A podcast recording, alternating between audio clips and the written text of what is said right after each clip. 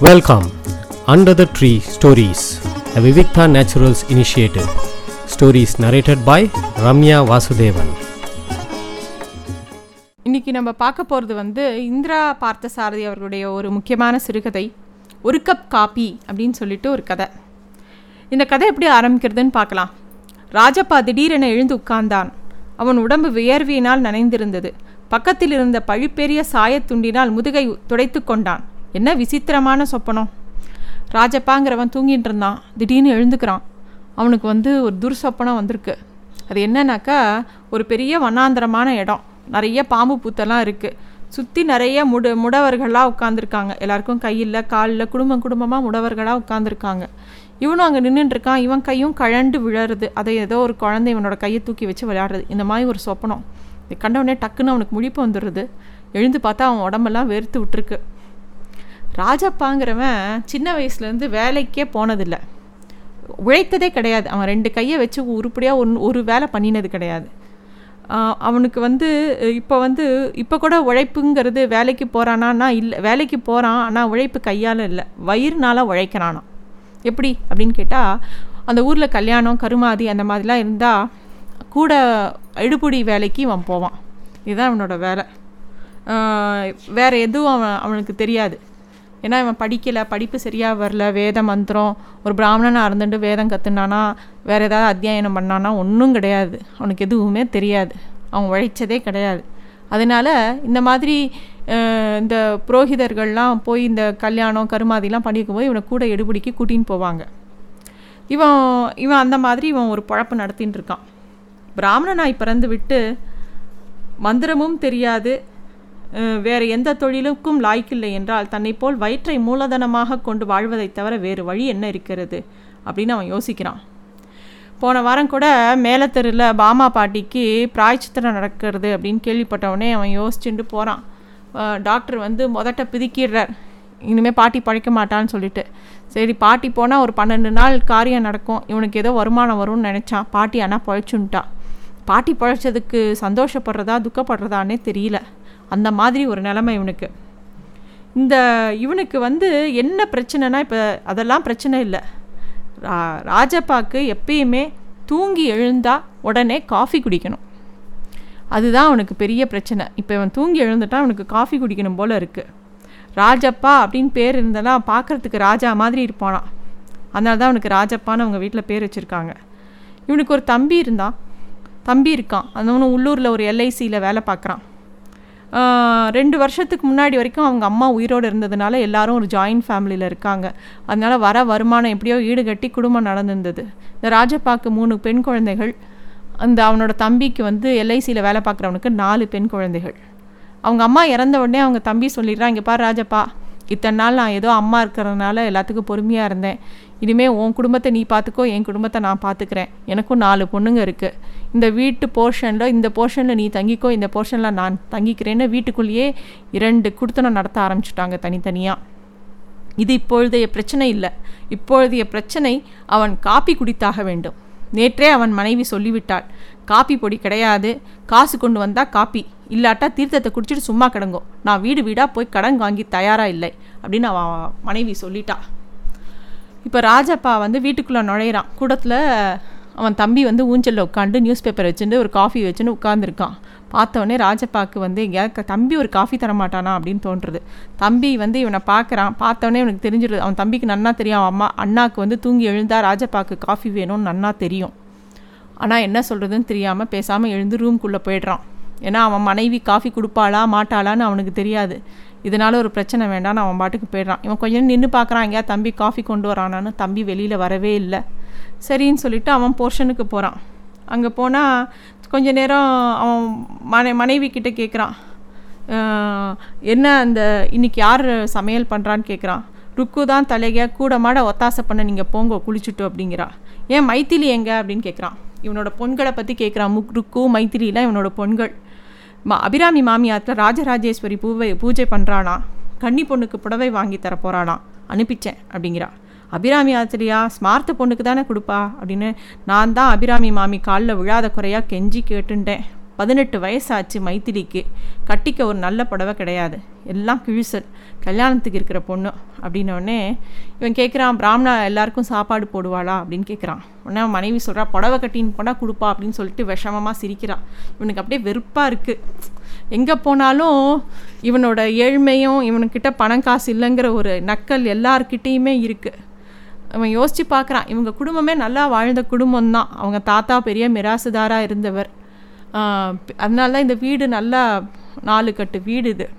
கொஞ்சம் கொஞ்சமாக எல்லா சொத்தையும் விற்று இந்த வீடு மட்டும்தான் இப்போ எஞ்சி இருக்குது அவங்க வீட்டில் சரி குளிச்சுட்டு போய் அந்த உள்ள சமையல் பண்ண அந்த பொண்ணுக்கு ஹெல்ப் பண்ணலான்னு பார்க்கும்போது கிணத்துல ஜலம் எடுக்கணுன்னா அந்த தாம்பு கயிறு கூட இல்லை. அது கூட நஞ்சு போச்சு. அவன் மனைவிட்ட கேட்குறான் எப்படி தண்ணி எடுக்கணும்னா இங்கே பாருங்கள் ஒரு ஒரு முழம் கயிறு தான் இருக்குது இதை வச்சு எப்படியாவது எடுத்துக்கோங்கோ. இங்கே நல்ல கயிறு உங்கள் தம்பி பொண்டாட்டி வச்சுருந்தா நான் வந்தால் எடுத்துன்றுவேன் அவள் எடுத்துன்னு உள்ளே போயிட்டா அப்படின்னு உறக்க சொல்கிறான் அதை கேட்டவுடனே தம்பி பொண்டாட்டி வந்து அந்த நல்ல கயிறை தூக்கி இந்த கிணத்து மேலே போடுறான் உடனே அது மூலமாக அவன் தண்ணி எடுத்து குளிச்சுட்டு சமையல் பண்ணுறதுக்கு சமையல் பண்ணுற பொண்ணுக்கு ஹெல்ப் பண்ணுறதுக்காக கிச்சனுக்கு போகிறார் அங்கே போனால் அந்த பொண்ணுக்கிட்ட கேட்குறேன் ஒரு காஃபி கிடைக்குமா? அப்படின்னு கேட்குறாரு அந்த பொண்ணு வந்து காஃபி பொடி டப்பா திறந்து காட்டுறது அதில் ஒன்றுமே இல்லை. அப்பா காஃபி பொடியே இல்லை. எப்படிப்பா காஃபி போடுறதுன்னு? கேட்டோடனே சரி பக்கத்தாத்தில் எங்கேயாவது போய் காஃபி பொடி கொஞ்சம் வாங்கிட்டு வாங்கினோடனே அந்த பொண்ணு சொல்கிறது ஆமாம்ப்பா ஒரு வீட்டில் போய் காஃபி பொடி ஒரு வீட்டில் போய் சக்கரை ஒரு வீட்டில் போய் பால் வாங்கிட்டு வந்து காஃபி போடுறதுக்கு நீயே யார் வீட்லேயாவது போய் காஃபி குடிச்சிடும் அப்படிங்கிறது. இவனுக்கு இன்னும் வெறுப்பாக இருக்குது என்ன பண்ணுறதுனே தெரியல. நாலு வேலி மிராசு ராஜகோபால் ஐயங்கார் தமது பேரன் மற்றவர்களுடைய பிதுர்களின் பிரதிநிதியாக இருந்து அவர்களுடைய பசியை தீர்த்து வைப்பான் என்று எதிர்பார்த்திருப்பாரா? அல்லது அவனுடைய அப்பா தான் இதை நினைத்து பார்த்திருப்பாரா? பார்க்க போனால் அவனுடைய இப்பொழுதைய உத்தியோகம் அவனுக்கே ஆச்சரியத்தை தருகிற விஷயம். அம்மா போன பிறகு வயிற்று பிரச்சனை எழுந்தபோது குப்பு வாத்தியார் தான் அவனை இந்த தொழிலில் ஈடுபடுத்தினார். இதற்காக அவன் வேஷம் தரிக்க வேண்டியிருந்த வேண்டியது அவசியமானது. கிராப்பு போய் குடுமி வந்தது. தட்டுச்சுற்று போய் பஞ்சகச்சம் நெற்றியில் பளிச்சென்று நாமம். அவனுடைய தம்பிக்கு ஆரம்பத்தில் இது பிடிக்கவில்லை. ஆனால் ஆட்சேபித்தால் தன்னை பாதிக்குமோ என்று பயந்து பேசாமல் இருந்து விட்டான். அப்புறம் ராஜப்பா அதனால தான் இப்போ அந்த மாதிரி குப்பை எங்காருக்கு கொஞ்சம் அசிஸ்டன்ட் மாதிரி எல்லா வேலையும் பண்ணிட்டுருக்கான் காப்பி குடிக்க வேண்டும் என்ற ஆவேசம் அவனுள் எழுந்தது. வெளியே போனால் யாராவது அகப்பட மாட்டார்களா? அப்படின்னு யோசிக்கிறான். சரி அந்த அபிராமி மாமி வீட்டில் தான் இந்த ரெண்டு பொண்களும் போயிருக்கேன் அவங்க வீட்டு வாசலில் போய் பெண்கள் இருக்காளான்னு தலையை சொரிஞ்சு நின்னா கொஞ்ச நேரம் நின்னா காஃபி தருவாளோன்னு ஒரு நிமிஷம் யோசிக்கிறான். சாச்சா அது அசிங்கம் அப்படின்னு சொல்லிட்டு நேராக பஸ் ஸ்டாண்ட் பக்கம் போகிறான் பஸ் அது வந்து அவன் இருக்கிறது வந்து ஒரு நல்ல ஒரு கோவில் இருக்கிற ஊர் ஒரு டூரிஸ்ட் ஸ்பாட்டு. யாராவது டூரிஸ்ட் வந்தால் அவங்களுக்கு ஊர் சுற்றி காமிக்கிறேன்னு சொல்லி ஏதாவது காசு சம்பாதிக்கலாங்கிற ஒரு எண்ணத்தோட பஸ் ஸ்டாண்டு கிட்டே போகிறான் பஸ் ஸ்டாண்ட் கிட்ட மாணிக்கத்தோட பழக்கடை இருக்குது அந்த மாணிக்கத்தோட பழக்கடை வாசலில் ஒரு கணவனும் மனைவியும் நின்றுட்டு பழம் வாங்கிட்டு இருக்காங்க. அந்த கணவனுக்கு இவனோட வயசு தான் இருக்கும். ஒரு ஐம்பது வயசு இருக்கும். மனைவிக்கு ஒரு நாற்பது நாற்பத்தி ரெண்டு வயசு இருக்கும். இவன் வந்து இப்படி பார்த்துட்டே இருக்கான். அப்போ அந்த கணவன் வந்து ரூபாய்க்கு எட்டு பழம் கொடுப்பா அப்படின்னு சொல்லிட்டு மாணிக்கத்துக்கிட்ட பேரம் பேசின்னு இருக்கான். மாணிக்கம் வந்து அவ்வளோலாம் கட்டாதுங்க. கட்டுப்படி ஆகாதுங்க. ஏழு பழம் வேணால் எடுத்துக்கோங்க அப்படிங்கிறான். சரி உடனே இவன் உள்ளே பூந்து அந்த டூரிஸ்ட்டை அட்ராக்ட் பண்ணுங்கிறதுக்காக என்னடா மாணிக்கம் ஊருக்கு புதுசுன்னு ஏமாற்ற பார்க்குறியா டஜனுக்கு ஒரு ரூபான்னு சிரிப்பாக சிரிக்கிறது பழம் அப்படின்னு சொல்லிட்டு பேச்சு கொடுக்குறான். எப்படியாவது கவர் பண்ணி இந்த டூரிஸ்ட்டை நம்ம கைடு மாதிரி ஊருக்கு சுற்றி பார்த்து காசு பண்ணலான்ட்டு. அப்போ வந்து மாணிக்கம் கோவம் வந்துடுது மாணிக்கத்துக்கு. ஆமாம் நீ தான் டெய்லி காசு கொடுத்து பழம் வாங்கி சாப்பிட்ற பாரு பேச வந்துட்ட அப்படிங்கிறான். அப்போ அந்த ஜரிய வெட்டிக்காரன் யார் வந்து இந்த பழத்தை வாங்கிட்டு இருந்தானோ அவன் வந்து இந்த ராஜப்பாவை பார்க்குறான். நல்லா உத்து பார்க்குறான். பார்த்துட்டு உங்கள் பேர் என்ன? அப்படின்னு கேட்குறான். ராஜப்பாவும் என் பேர் ராஜப்பா அப்படின்னோடனே டே தெரியலையாடா நான் யாருன்னு தெரியலையாடா? அப்படின்னு வேகமாக இவரை இவரை கட்டி பிடிச்சி என்னை தெரியலையாடா தெரியலையாடா? அப்படின்னு கேட்குறான். நான் தான்டா அச் ஆச்சாபுரம் அனந்து எனக்கு தெரியலையா? அப்படின்னோடனே ராஜப்பா அப்படியே யோசிக்கிறான். யார் இவன்? அப்படின்னோடனே டே நான் டெல்லியில் வேலை பார்த்துறேன்டா இதான் என்னோடய மனைவி சரோஜா அப்படின்னு சொல்லிட்டு ராஜப்பாவோட பதிலையே எதிர்பார்க்கல. அவன் பாட்டுக்கு சொல்லிகிட்டே போகிறான். அப்போ தான் ராஜப்பாக்கு ஞாபகம் வருது. இந்த அனந்துவின் மாமா சவுக்கு தோப்பு நாராயண ஐயங்காருக்கு இந்த ஊர் தான் இவன் வந்து லீவுக்கு லீவுக்கு இந்த அனந்துங்கிற பையன் வருவான். ராஜப்பாவும் அனந்தும் சின்ன வயசுலேருந்து நல்ல சிநேகிதாள். ரெண்டு பேரும் சேர்ந்து விளையாடுவாங்க. ராத்திரி சினிமா பார்ப்பாங்க. உடம்பு பூரா பவுடரை கொட்டின்னு ஜிப்பாவும் அதுமா அப்படி இப்படின்னு திரிவாங்க. அப்போ வந்து இவன் வந்து இந்த அனந்துக்கு வந்து இப்போ ராஜப்பாவை பார்த்தவொடனே என்ன சொல்கிறதுனே தெரியல. ஒரு மனுஷன் எப்படி மாறி போயிட்டான்? வேத வித்தாக இருக்கானே. பார்க்கறதுக்கு குடுமி வச்சுண்டு திருமண் நெட்டுண்டு பஞ்சகஜம் கட்டிண்டு பார்க்கவே எவ்வளோ லட்சணமாக இருக்கான் அப்படின்னு சொல்லிட்டு அவன் அப்படியே ஆச்சரியப்பட்டு போயிடுறான். அப்போ அவன் சொல்கிறான் ராஜப்பாட்டை நான் தாண்டா கெட்டு போயிட்டேன். ஏதோ கம்பெனியில் வயிற்று பழப்புக்கு டெல்லியில் கா நாலு காசு சம்பாதிக்கணும்னு இருக்கேன். பண்ணாத அக்கிரமம்லாம் பண்ணின்னு இருக்கேன் உன்னை பார்த்தா பொறாமையாக இருக்குடா ராஜப்பா. யாரையாவது ஏமா யாரையும் ஏமாற்ற வேண்டாம். ஊரோட ச இருக்க. பெரியவா எழுதி வச்ச மந்திரம் சோறு போடுறது. நீ வாத்தியார் தானே?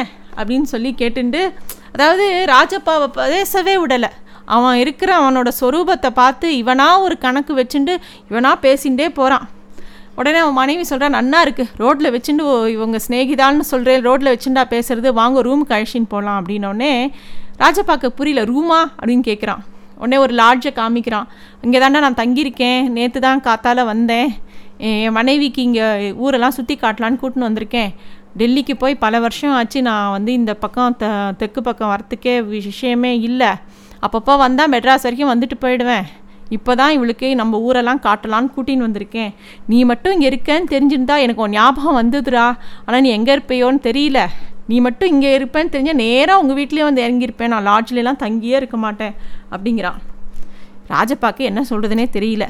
இவன் ஏழ்மை எப்படி இருக்குது ஒரு வழி காஃபிக்கு கூட வழி இல்லை. இவன் பாட்டுக்கு நேராக வீட்டுக்கு வரேங்கிறான். என்னெல்லாமோ சொல்கிறான்னு இப்படி யோசிச்சுட்டே இருக்கான். அப்போ வந்து அவன் கேட்குறான் உனக்கு எத்தனை வ- குழந்தைங்க? ஒய்ஃப் என்ன பண்ணுறா எந்த ஊர்? எல்லாம் கேட்குறான் அனந்து. இவன் சொல்கிறேன் என் ஆம்படியாளுக்கு வடுவூர். குழந்தைங்களுக்கு குறைச்சில்ல மூணு பொண்ணு. மூணும் கல்யாணத்துக்கு நிக் இருக்குது அப்படின்னு சொல்கிறான் அதுக்கு அவன் ஃப்ரெண்டு அனந்து சொல்கிறான் எல்லாம் பெருமாள் பார்த்து பாடுறா. நீ இவ்வளோ வேதம் சொல்லின்னு இருக்க. உனக்கு வந்து எல்லாம் பெருமாள் பண்ணாதையா இருப்பார். எனக்கு கூட ஒரே ஒரு புள்ள தான். அதுக்கு மேலே கொடுத்து வைக்கல. அந்த பிள்ளையும் அமெரிக்காவில் டாக்டராக இருக்கான். அப்படின்னு சொல்லி ஏதோ பேசிகிட்டே போகிறான் அவன் அப்போ வந்து அவன் மனைவி சொல்கிறா சரோஜாங்கிற மனைவி சொல்கிறா எங்க? இவரை வச்சு பேசிகிட்டே இருக்கல இவருக்கு ஒரு கப் காஃபி கொடுக்க மாட்டேலா? அப்படின்னு கேட்குறான் உடனே இவன் இவன் க- கோவப்பட்டுடுறான் அனந்து அடச்சி டெல்லிக்காரின்னு காமிச்சிட்டியா? வேத வித்தா நிற்கிறான் கண்ட கண்ட ஹோட்டல்லேருந்து காஃபி குடிப்பானா? இவன் சொல்கிறதெல்லாம் டி டில்லியில் நடக்கும். எங்கள் ஊர் வைதிகாலை பற்றி உனக்கு தெரியும் எனக்கு தெரியும்டி பாலுக்கு தோஷம் இல்லை. குடிக்கிறியா? அப்படின்னு கேட்குறான் ராஜப்பாக்கு என்ன சொல்கிறதுனே தெரியல. ஏதாவது ஒரு கப் காஃபி கிடைக்கும்னு பார்த்தா இப்படி பேசிட்டானே அப்படின்னு சொல்லிட்டு பலகீனமாக அதெல்லாம் ஒன்றும் வேண்டாம். அப்படின்னோடனே இன்னும் அவனுக்கு சந்தோஷமாயிடுறது. அவன் ஃப்ரெண்டு அனுத்துக்கு பார்த்தியாடி பால் கூட குடிக்க மாட்டேங்கிறான். அந்த காலத்து ராஜாப்பாவா ராஜப்பாவான்னு இருக்குது வேதம் படித்தா என்ன கட்டுப்பாடு வந்துடுறது பத்தியா?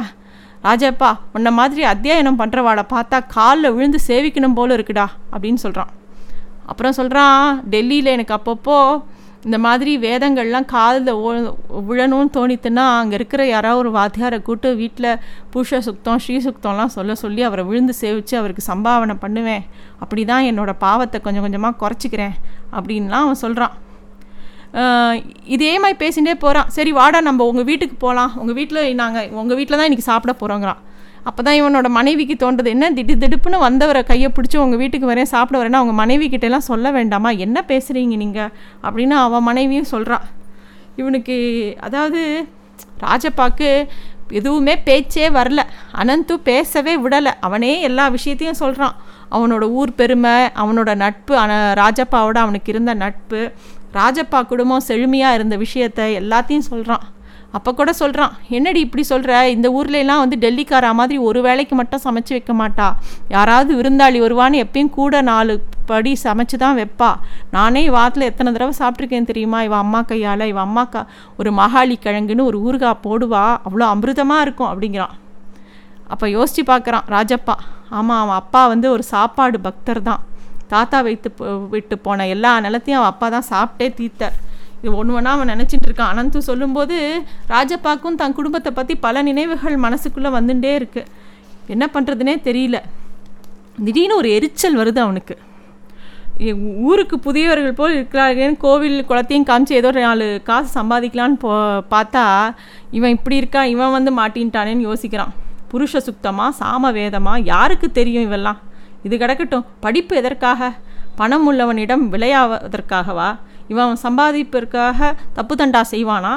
பிராய்ச்சித்தமாக பிராய்ச்சித்தம் செய்யறதுக்கு ஒரு பிராமணன். வேத மந்திரம் எல்லாம் அநியாயத்துக்கு துணை போக. நான் எவ்வளோ தேவலை இவனுக்கு? வேஷத்தில் எது வசதி வேஷம் தாழ்த்தி வேஷம்? அப்படின்லாம் யோசிக்கிறான். உடனே இந்த அனந்து கேட்குறான் இதெல்லாம் யோசிச்சுட்டு இருக்கான் ராஜப்பா. அப்போ அனந்து கேட்குறான் என்ன ராஜப்பா போகலாமா உங்கள் ஆத்துக்கு? அப்படின்னு. அப்போ வந்து அவன் மனைவி சொல்லுங்க சொல்லாமல் கொள்ளாமல் போகலாமா போகலாமான்னு கேட்டுகிட்டே இருக்கீங்க. அப்படின்னு சொல்ற உடனே அனந்து அப்போ தான் இடம் மறைக்கிறான். ஒரு வழியாக பேசணும்னு முடிவு பண்ணிட்டான். என்ன என்னை கரெக்ட் பண்ணிவிட்டு என்னை நீயே சொல்கிறிய வேத வித்து அவத்தில் காஃபி குடிப்பாளா அப்படிலாம் பேசின்னு இருக்கும்போது ராஜப்பா பொறுத்துக்கவே முடியல ராஜப்பாக்கு. டக்குன்னு ஒரு உண்மையை சொல்லணும்னு முடிவுக்கு வந்துட்டான். உண்மையை அவர்கள் சந்திக்க வேண்டிய நேரம் வந்துவிட்டது இதோ பாரு அனந்து நான் வேத வித்தும் இல்லை ஒரு மண்ணாங்கட்டியும் இல்லை. வேத வித்து வேணும்னா நீ வேத காலத்துக்கு தான் போகணும். முதல்ல நான் கேட்குறத முதல்ல குடு. அப்புறம் எல்லாத்தையும் விவரமாக சொல்கிறேன் அதிர்ச்சி அடைந்த அனந்து பலகீனமான குரலில் கேட்டான். என்ன வேணும்? ஒரு கப் காஃபி இதுதான் இந்த சிறுகதை. ரொம்ப அதாவது ரொம்ப அதிர்ச்சியான ஒரு சிறுகதைன்னு சொல்லலாம். இது ரொம்ப யதார்த்தமான சிறுகதை. நம்ம எல்லாரும் நான் பல பேரை பார்க்குறோம். நம்மளே நினச்சின்றோம் இவா இப்படித்தான் இவா இது இப்- இப்படி தான் இருக்கான்னு. ஏழ்மைங்கிறது வந்து ரொம்ப பசிங்கிறதோ ஏழ்மைங்கிறதோ அது ஜாதி பார்க்கறது இல்லை எதுவும் பார்க்கறது இல்லை அது வந்து ஒரு பெரிய துக்கம்தான். அந்த ஏழ்மைக்காக அவங்க கொடுக்குற பலி பல விஷயங்கள் இருக்கும். இந்த ராஜப்பாவோட கதையும் அப்படி தான் அவன் படிக்கலை அவன்கிட்ட பணங்காசு இல்லை. ஒரு கப் காஃபிக்காக அவன் படுற அல்லாடுறத பார்த்தா மனசுக்கே ரொம்ப கஷ்டமாக இருக்குது நன்றி thanks for listening to stories under the tree a Vivikta naturals initiative